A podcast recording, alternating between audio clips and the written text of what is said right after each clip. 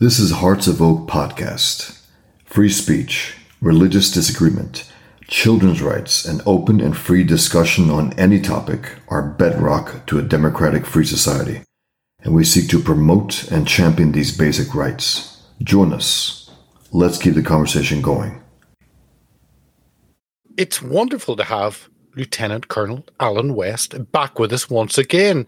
Allen, thank you so much for your time today. Peter, it's always a pleasure to be with you, and greetings to all of my country cousins over there across the pond.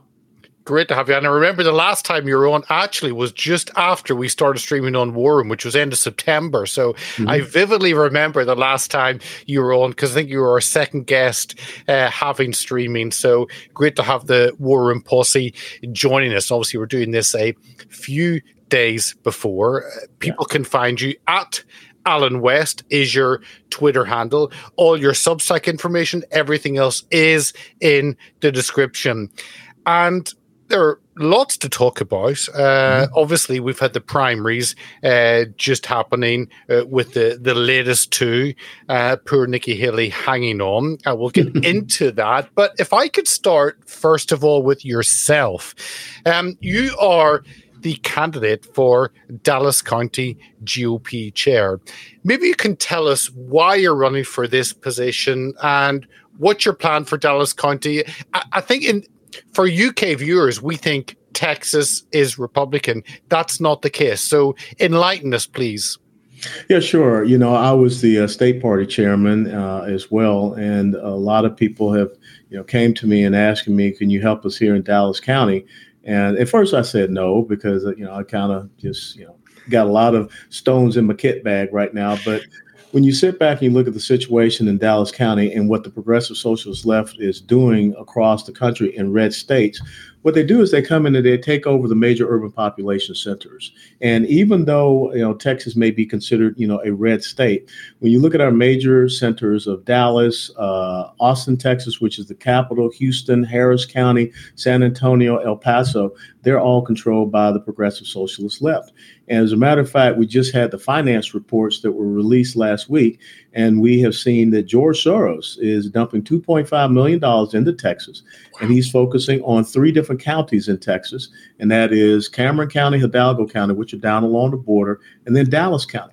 And so you ask, why would George Soros care about Dallas County? Well, in the last presidential election cycle, Democrats outvoted Republicans in Dallas County by two hundred ninety-one thousand seventy-six votes. And going into this election cycle in Dallas County, we have seventy-five percent of the countywide positions that are up for election that are unopposed. And we have seventy-three judicial positions here in Dallas County that are unopposed. And uh, you, you can't win this way. And, and so the other thing that is of grave concern to us here is, you know, in a county, you have different voting precincts. And in Dallas County, we have eight hundred sixty-one voting precincts with registered voters. Well, Republicans only have a little over two hundred precinct chairs. So if you don't have that strong game on the ground, which means you have less than twenty-five percent people that are, you know, organizing and making sure people are registered to vote and getting them out to vote, this is why they're targeting Dallas County. And I think that it's time that we do something to make sure that, number one, we can go out there, we can recruit candidates and get them running in these races. Number two, we've got to do something about recruiting precinct chairs so we can have an effective ground game. And number three, we have to do something to maintain the uh, election integrity, because unsolicited mail-in ballots, not a good thing. Uh, a lot of chicanery happens at the end of early voting. Uh, we want to preclude that. We want to get back to precinct level voting.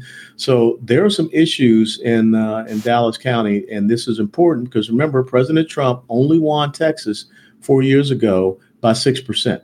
And so obviously they think that they can make up that difference in three counties, and Dallas being the premier one. Um, has has Texas changed? Because, again, here in the U K, we see it as as a red state. But um, tell us the, the changes that have happened. You know Texas very well. Mm-hmm. Well, what has happened in Texas is that when you go out and you ask these businesses and corporations to relocate here to Texas because of your economic policies, your tax policies, and what have you, the thing that you have to articulate to these business leaders is that you need to explain to your employees that you're going to bring here while you're leaving where you were, being in California, Illinois, New York, or where have you. Because what we're finding is that there's a difference. There are people that are picking up and leaving, leaving these blue states individually because they're checking out. They got it. They can't take it anymore. But these people that are coming along with these businesses and corporations, they are still voting the same way they did back uh, in the places where they came from. But yet these businesses and corporations are reaping the benefits of the tax policies and the economic policies here. But eventually they will take us down the wrong path, and we will end up being exactly like the states where they uh, they left. So I think it's very important that we start talking to the employees. You know, we've had Toyota North America pick up and, and leave uh, California. You've had uh, Liberty Mutual. You've had uh, Frito-Lay. I mean, so many, uh, you know, Fortune five hundred co- corporations and companies are right here. And, uh, you know, when you look at Houston and Harris County, which I will tell you is the oil and natural gas capital of the world, now we see the infiltration of all these woke policies, the E S G policies into these corporations. And uh, they're making decisions that are going against their best interests and the interests of the people here in Texas in the oil and gas industry. Well, tell us you. One of your taglines I saw, I think on your pin video, you ended off off with fight local, win national. Um, and that's a tagline which is not just for the U S, but actually wherever you find yourselves here in the U K, that tagline could apply. Maybe you want to explain why you've used that tagline and what it means. Well, I think you have to understand is when you look at a place like Dallas County, Uh, and we are the eighth or ninth largest metroplex, county metroplex in the United States of America. And we have no elected Republicans in the Dallas County leadership. Uh, if you're losing locally, you're going to end up losing nationally. And what the left has done very well is that they come in and they focus on city council races. They focus on school board races. They focus on these county commission races. They focus on district attorney races. Uh, we have a district attorney here in Dallas County that was funded by George Soros. And just recently, he decided to not prosecute the case against a, uh, a sex trafficker who kidnapped a girl from a Dallas Mavericks basketball game, raped her, and then put her into sex trafficking. She was found up in Oklahoma City, Oklahoma. And the district attorney here, John Cruzeau, said he's not going to prosecute the case against them. So that's the problem. And furthermore, he has a policy, uh, seven hundred fifty dollars or less, he doesn't prosecute criminals. Well, you know, seven hundred fifty dollars is a lot to me. Uh, and, and if you rob me, you should, you know, uh, pay the consequences thereof. So if we don't fight locally, if we continue to allow the left to come in and take over these major population centers where you see the greatest amount of failure of their policies, you see the lack of uh, law and order, you see the lack of good quality education, the focus on indoctrination instead, then the next thing you know, you flip a red state to a blue state. And you look at what is happening in my birth state from uh, Georgia, where you have two avowed socialists now as the senators from uh, the state of Georgia. And that's because of Atlanta, Columbus, Macon, Augusta, and Savannah. Those five metropolitan areas are the reason why you have that. So we have got to do a better job as conservatives, as Republicans, focusing local, like I said, fight local, and then that helps you to win national. Um, is uh, before we get onto the, the G O P primaries, uh, is I mean, it's part of the problem that people just think it's all good. Uh, the focus maybe is elsewhere on some of the more swing states, but actually I think Texas is in the bag. Um, is that part of the problem that people just assume everything is good? Well, yeah, there there is that uh, assumption that is there. And, you know, that like uh, I was taught as a kid, when you assume, you make an ass out of you and me. That's what assume means. But there's an apathy that is there as well. And I, I think that people have gotten very complacent in red states. And, and Peter, think about it. California used to be a red state. California had Ronald Reagan as a governor.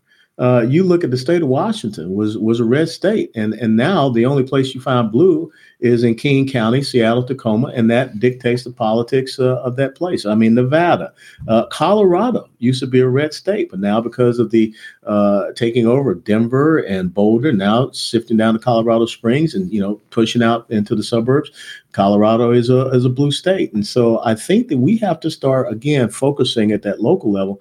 So many people can tell you here in the United States of America who's running for president. And they can maybe tell you about, you know, who their senator is and who their congressperson is. But they can't tell you about the city council member. They can't tell you about school board member. They can't tell you about their county commission. Uh, and, and, you know, even in a place like Dallas County, you know, we don't have a Republican running for the sheriff's position coming up in this two thousand twenty-four cycle. So what does that mean for law and order here in Dallas County? Well, certainly hoping and praying that actually Republicans get out and do the right thing and vote to make sure they have proper representatives. Um, but if I can look at the national side, obviously the primaries have been happening in Iowa. Uh, Trump triumph there. DeSantis dropped out. Nikki Haley hangs on. And we've just had the New Hampshire uh, vote where, again, Donald Trump wins with a with a smaller majority, but still wins. Nikki Haley hangs on. Um, give us your assessment of how that of what is happening there.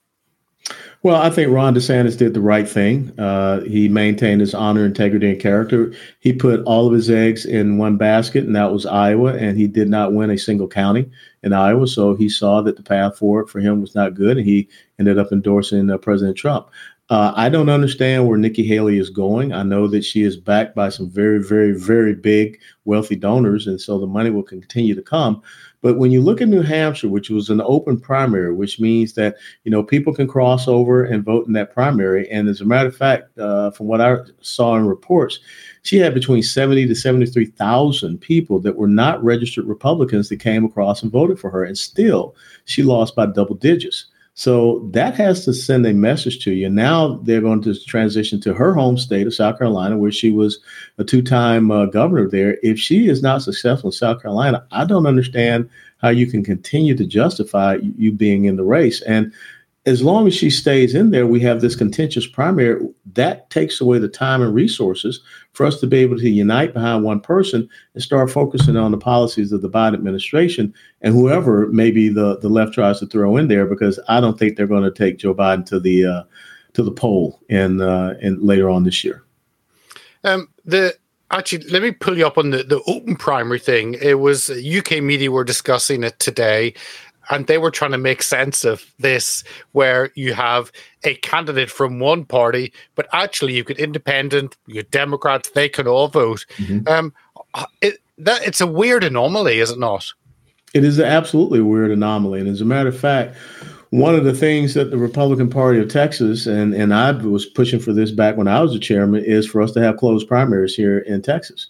Because that's exactly what you see happening. People jumping across and, you know, muddying up the waters in, in, the, in the other party. So I would think that you would want to have someone that is going to be on your team, elected by people that are on your team and not people that are jumping in trying to uh, throw a monkey wrench into things. But again, it has to tell Nikki Haley something. Uh, it was very interesting, you know, last night watching her. She came out very early and gave her uh, her speech when that margin was still very tight. I think the, the margin was like seven, uh, six or seven percent. But I think the end margin ended up being, I think, closer to eleven or twelve percent. And like I said, with all of these uh, independents and Democrats to cross over to vote for her, she was still very, very, you know, not successful. So I, I, I just got a question, you know, where does she see her path forward in this primary cycle? Yeah, it's weird looking at, I can understand Ron DeSantis running until the primary first one, then dropping out when you don't get it. Nikki Haley hangs on. And her speech was, it sounded like a victory speech. Yeah. I'm thinking, yeah. You've lost. It, it it doesn't make sense kind of what she wants. And um, I mean, how do you see it? Because obviously she's not going to get anything when Donald Trump actually wins and takes the White House. Um, others have been hoping, and they've dropped out with Vivek, with Tim Scott, and mm-hmm. they're hoping to have a position. Um, Nikki seems to have burned her bridges, so it doesn't seem to make any sense. Well, that that is absolutely true. Uh, you think about, here she was uh, a very successful uh, ambassador to the United Nations. She quits that job. She says she's not going to run for president if Trump is the going to come back and run. And then she decides to run for president after, you know, Trump is declared he's going to run. So uh, she has burned her bridges, and I don't know where she goes after this. And again, if she continues to prosecute her uh, endeavor, there comes a point in time where people are going to say, you're you're not sane. Uh, there, you're you're causing more harm to the uh, to the movement, to the party than good. And you're making this more so about you than about this country. And so I think that there's this decision point that really has to come up really soon for her, especially if uh, she is not successful in South Carolina. And Tim Scott has already come out, as you know, he's the senator from South Carolina and endorsed President Trump. Well, moving on, it, I, I kind of understand her holding on if she thought she was going to have a chance. But, I mean, with, with Iowa's well over twenty points, Trump won. Uh, you, New Hampshire, you said it was eleven or twelve points. And moving on to South Carolina, I think I read she's twenty points at least behind in her home state.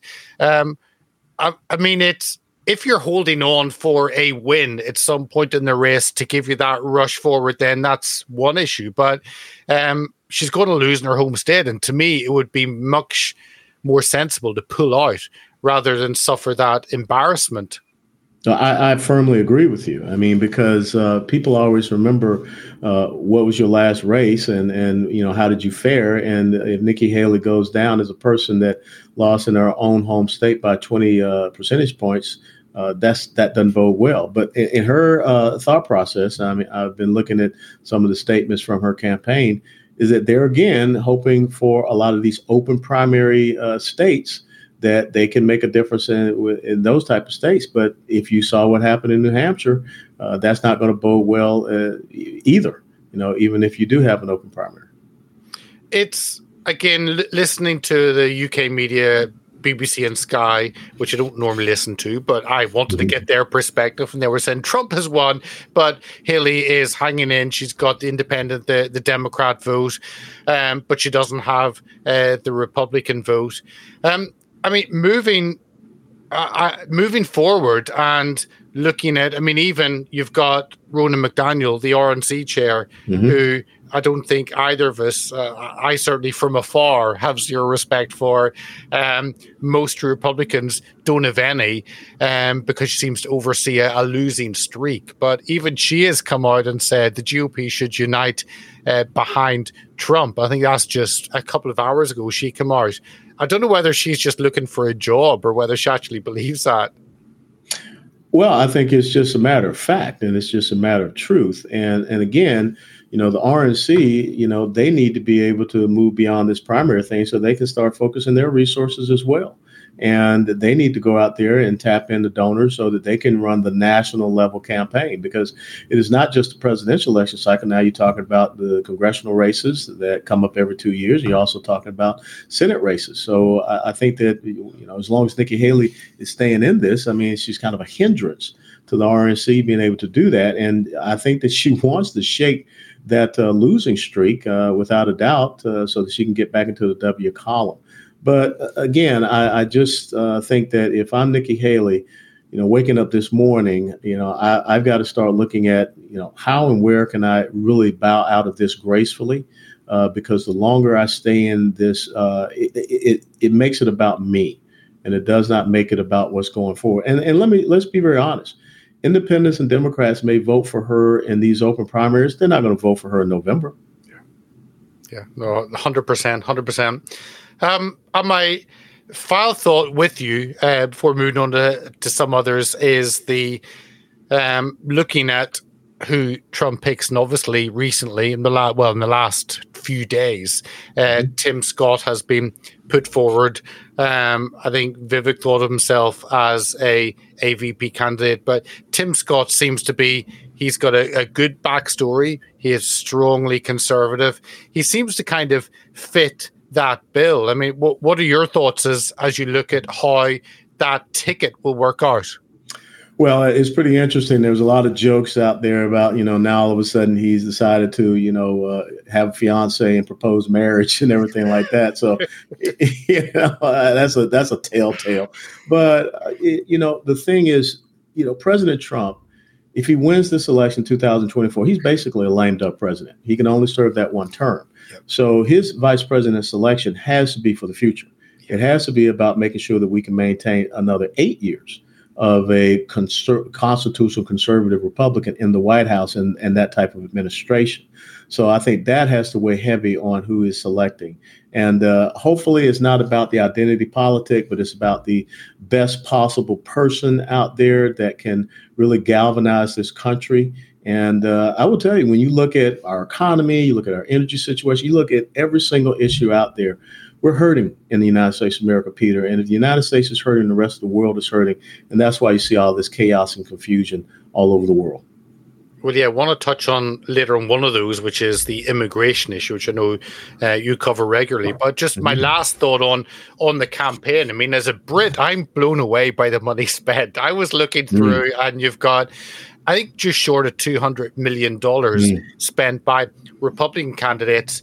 And this is actually before an actual presidential race. Mm-hmm. Uh, it's, I mean, it's, it is a whole industry. And I think us in the U K don't understand actually how that works and the vast sums of money that can be spent prior to actually the proper election.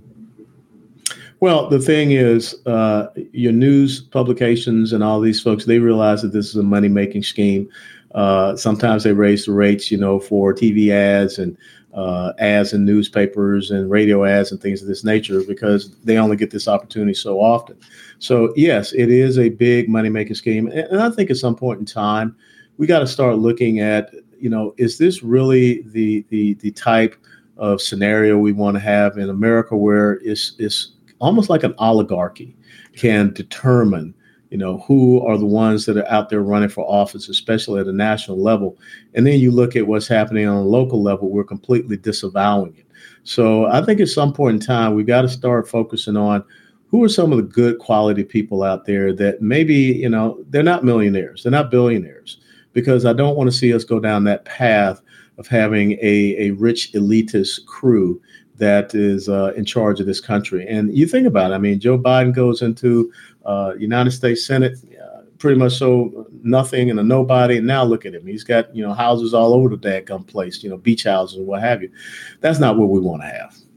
Not completely. Um Let me move on to one of the events you've had recently, and it's about getting people involved, and that was Boot Camp for Boomers. Yeah, uh, obviously there in in Florida, um, and that kind of forty-five to sixty-five, nineteen forty-five, nineteen sixty-five, that group. Um, I, I mean, I was one talk about that event, but also my thinking was: is there a danger that they become disengaged um, and hand over responsibility to, uh, I guess, a more vocal, militant generation that's come up? Well, you know, the A C R U, the American Constitutional Rights Union, along with the Association for Mature American Citizens, uh, we put this event on down there in the Villages, a beautiful place uh, just north of Orlando, and is a senior retirement community. Uh, because what I want to stress to the boomer generation is that we, and, and I'm at the tail end of the boomer generation, we are the ones that are, are the descendants of the World War Two veterans. We're the, the descendants of the, the, the fe- fellows who raised the flag on Mount Suribachi, who stormed the beaches of Normandy. And we have to step up and continue on with remembering the contributions of the greatest generation and not letting it be forgotten, uh, upholding those principles and values. They are the ones that came back from war and built this incredible modern day industrial and economic machine that we call the United States of America. But when you look at our system of indoctrination, it's no longer a system of education. When you look at the fact that, you know, how is it that we have young people in the United States of America, and you see it also in the U K right now, that are out there marching arm in arm with, you know, an Islamic terrorist organization, these pro-Hamas supporters. I mean, these folks, they kill you if they had the chance. And, and so there's something where we're not telling the story that bridges the gaps between these generations. And that was the message that we wanted to send. And we want to get them engaged and get them involved. And again, not allow them to have this complacency and to, to once again, talk to their children. Talk to their grandchildren and, uh, you know, not just keep pictures of them in their wallets and, and on their walls, but understand that what they do or not do right now will determine their future. So that was the message of the Boot Camp for Boomers. It does seem to be a massive gap. And my huge concern is that uh, that, that generation has not passed on the baton properly. They've kind of mm-hmm. um, stepped aside and say, well, our time is finished without actually raising up the next. And it shows having someone like Biden in the White House. Yeah. And that's the implications of that, I guess, not passing on the mantle to the next generation. No, you're absolutely right. It is a relay race. And the thing about a relay race, you have an exchange zone. And, you know, back in the day when I had a little bit more speed, uh, I, I ran the uh, four by one hundred uh, relay in high school. And you're supposed to exchange the baton in the exchange zone. If you do it too early, you disqualify. You do it too late, you disqualify. If you drop the baton, you're disqualified. And I think right now we have dropped that baton.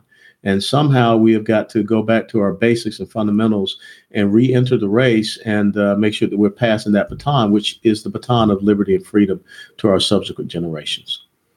Let me uh, move on to one of the issues, uh, which is immigration. I think one of mm-hmm. your recent Steadfast and Loyal podcasts was on the cost of illegal immigration.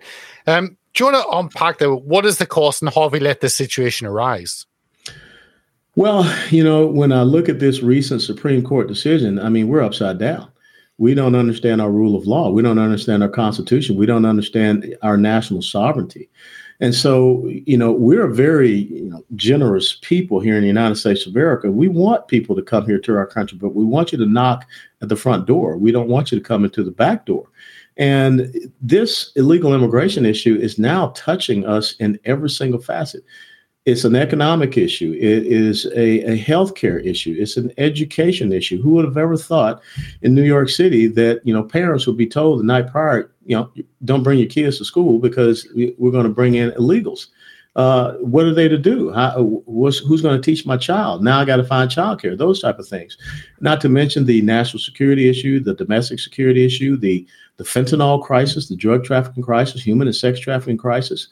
So we have got to get leaders back up there that understands that we have a national character, and part of that national character are our borders, and we have to protect those borders as a sovereign constitutional republic. And, and I believe that Europe has understood that. And, and I think that that was one of the main reasons why you saw the U K pull out from the European Union, because they did not want a bunch of bureaucrats, you know, telling them how they're supposed to, you know, maintain and control their own borders. So this is a huge issue going in. As you saw the exit polling in uh, New Hampshire, this is the number one issue over the economy. People are starting to see it and feel it. And I saw that, I think um, I saw Ben Berkwam on uh, there for Real America's Voice, and he was talking to uh, to voters and people there. And more or less all of them, when he asked what were their two issues, more or less all of them said illegal immigration, mm-hmm. uncontrolled border. That mm-hmm. is one of, of those two. Um, and I, I don't know why that doesn't. I mean, I, I watched one of the press conferences, and uh, one of the reporters was saying, why is this administration supporting illegal immigration? Uh, it was a pointed question, and I'm surprised the other in the media did not actually jump in that, because this is what affects people. You're right. It affects every part of our lives. Yeah, you're absolutely right. And I just think the Biden administration is tone deaf. And you continue to have someone like Alexander Mayorkas, who is the head of our Homeland Security, saying that the border is secure. Well, you know, he's basically telling us, don't believe your lying eyes. Um, it does not make sense whatsoever. And when you look at the American Constitution, the federal government has a enumerated duty and responsibility. Uh, it's called the Guarantee Clause, Article four, Section four, to guarantee to every state in the union to protect them from invasion. They're not doing it. And for the Supreme Court to say that even if the federal government is not owning up to their part of the Constitution to protect sovereign states, then the states have no recourse. That was a huge decision that the Supreme Court made, because this can have ramifications for so many other Uh, aspects in that relationship between the federal government and the states. And the Constitution is very clear in Article one, Section ten, Clause number three, what the states can do if actually invaded when there is imminent danger without any admit of delay. So, uh, you know, what you have happening right now in the state of Texas, you just poured uh, fuel on the fire of this whole Texit movement. Uh, because they're saying if the federal government is telling us that they're not going to protect us, they're not going to protect our border, which is one thousand two hundred forty-nine miles that Texas shares with a deep stabilized uh, country, which is Mexico, then someone has to step up to the plate. And uh, I just pray Governor Abbott will do exactly that, step up to the plate and rise up to this challenge. I mean, I watched that was five four in telling Texas that they could not put barbed wire up. Um, I, I, I was scratching my head there. I, I don't understand this. I don't understand how the Supreme Court could say, you're not allowed to secure the border. We are stating it is not legal for you to secure the border. Um, how do you get to that point where that is the legal decision of the Supreme Court? You have to ask them. Uh, and we're not talking about, you know, thousands of miles. We're talking about forty-six to forty-eight miles of uh, concertina wire in one of the most uh, heavily flooded places for illegal immigrants, right along Eagle Pass in, in that area.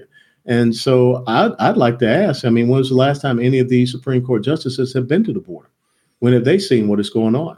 And furthermore, what do you have around the United States Supreme Court? You have a security fence. So basically what the Supreme Court said to us in the state of Texas, there are rules for thee and then there are rules for me. Uh, and and this is not sitting well with people down here in Texas. I mean, does that, it's a, it's a massive open door for yeah. President Trump to to campaign on. Um, and uh, I mean, wh- where where does a, a president sit? Because the Supreme Court is the arbiter. It is It is the top. So where do you go if, if legally you're not actually allowed uh, to have your border? Are there other ways? Is it just increasing border patrol? Um, is it just actually building the wall? I mean, where, where do the states go that actually need to control what's that inflow? I think the, you know, the state of Texas needs to defy what the Supreme Court said and make it very clear that we understand the issue of federalism. And we understand that the Supreme Court, uh, the United States, the federal government is supreme over the states when they are doing things that are in pursuance thereof, Article six, Section two of the Constitution, to the rule of law. If the federal government is not abiding by the rule of law, then we cannot have lawlessness. And the states have to have a recourse because we are sovereign states. And when you read the Declaration of Independence, uh, Thomas Jefferson, you know, said that sovereign states created the United States of America, the federal government. It wasn't the other way around. Um, how do you go, um, thinking what happened two thousand years ago in Jesus' time where there was a census and everyone had to travel um, and and put their details down, and there was a, a census which is very different from what we have now, which is just you fill in a postal form and if you don't, well, you don't. Um, there, there has to be a way of removing uh, actually the people who have come in illegally, um, and having what? How many is it? Like seven or eight? It's it's some bonkers figure of yeah. people that have flooded in during Biden's time. Um, I mean, how do you begin to push back with with Trump coming in? He he is a lame duck, and I completely get that. Um, yet there has to be a, a massive, massive change in actually trying to remove people. And I think in Germany, actually, they're having this conversation in Germany as well, yeah. where the, the party that are leading in Germany, the AfD, Alternative for Deutschland, leading at twenty-five percent in the polls, they've talked about, actually, you need to deport people. You need to remove them oh, you and, have to. and send them back. You have to. When you look at all these single military-aged males that have come into this country uh, illegally, and, and to include from a country like China, our number one geopolitical foe.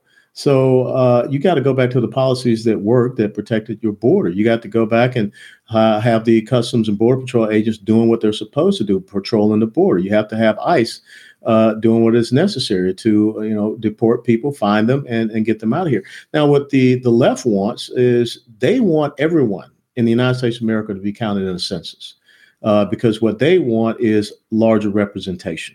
Uh, and that is really what's behind this. And furthermore, coming back to what I said, fight local, win national, you hear uh, the governor of Pennsylvania, the governor of New York, Kathy Hochul, they're talking about illegals voting in local level elections. Well, if they vote in local level elections, they're going to vote in national level elections. What's to stop that?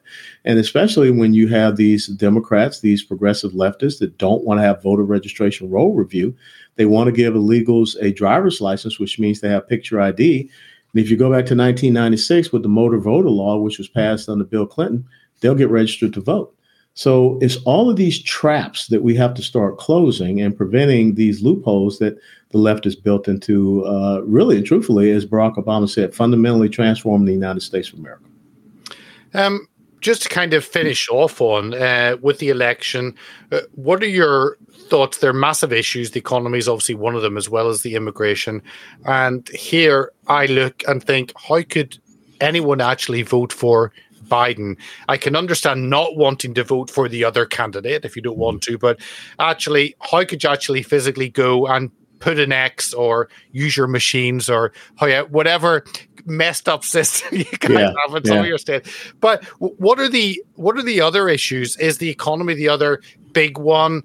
Um, is it actually American influence abroad? Um, looking at the disastrous retreat in Afghanistan and, and other things are happening. Mm-hmm. Um, kind of how do you see it on the doorstep? Talking to voters, the the border is one. Is the economy the other major one?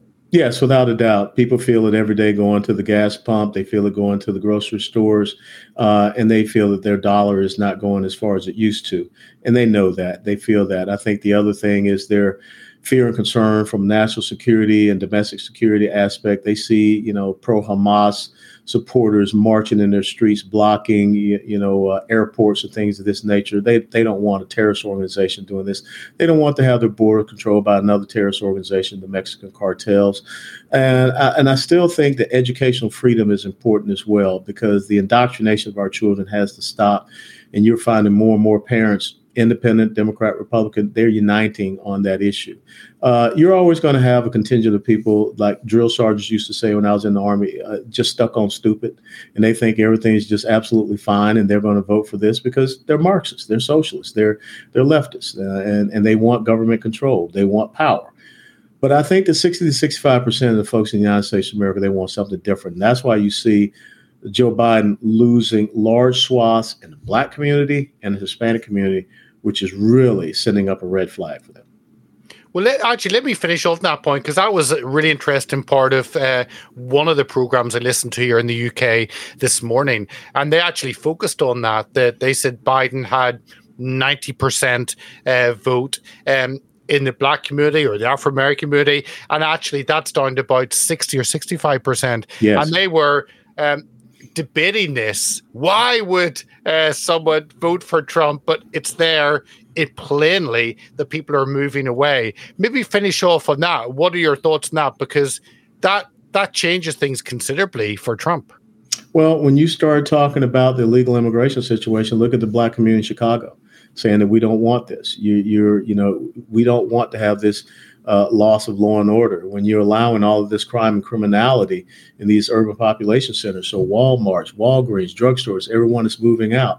And so many places are becoming food deserts in our inner city communities, the level of crime, the lack of quality education. So people are starting to see these things, and they know that it uh, was not that bad under a President Donald Trump. And remember what he said in Charlotte, North Carolina, to the Black community, what have you got to lose? And they have seen that, and now they're starting to say, we have a lot to lose. And I think that's where they'll come back to him. And also fits into the, that community being more conservative, just like the Hispanic community Absolutely. being more conservative. And to me, it should be an automatic moving towards Trump and a more conservative vote. Yes, sir. You're you're absolutely right. When you think about faith, family, individual responsibility, freedom, quality education, small business entrepreneurship, service to the nation, those are your basic conservative qualities. And I think when you go back and you look at the great uh, educator and orator Booker T. Washington, who I call the father of Black conservatism, he believed in education, entrepreneurship, and self-reliance. Uh, we got to get the, all communities back to that. Um, just let me ask you, when when is the date for the election, the local election there in Dallas for you? Mm-hmm. Uh, the early voting will start the twentieth of February, and the actual election day is Super Tuesday, which is the first Tuesday, March the fifth. Ah, so soon after that, we'll see whether you're in that position or not. Yeah. I look forward to inviting you back, possibly in your new position. Um, Alan, thank you so much for your time. It's always fascinating to have your insight. So thank you so much for joining us today. Always a pleasure, Peter. God bless. If you like what we do, sign up to our mailing list. Donate, share, and subscribe to our many platforms at hearts of oak dot org. Thank you for listening.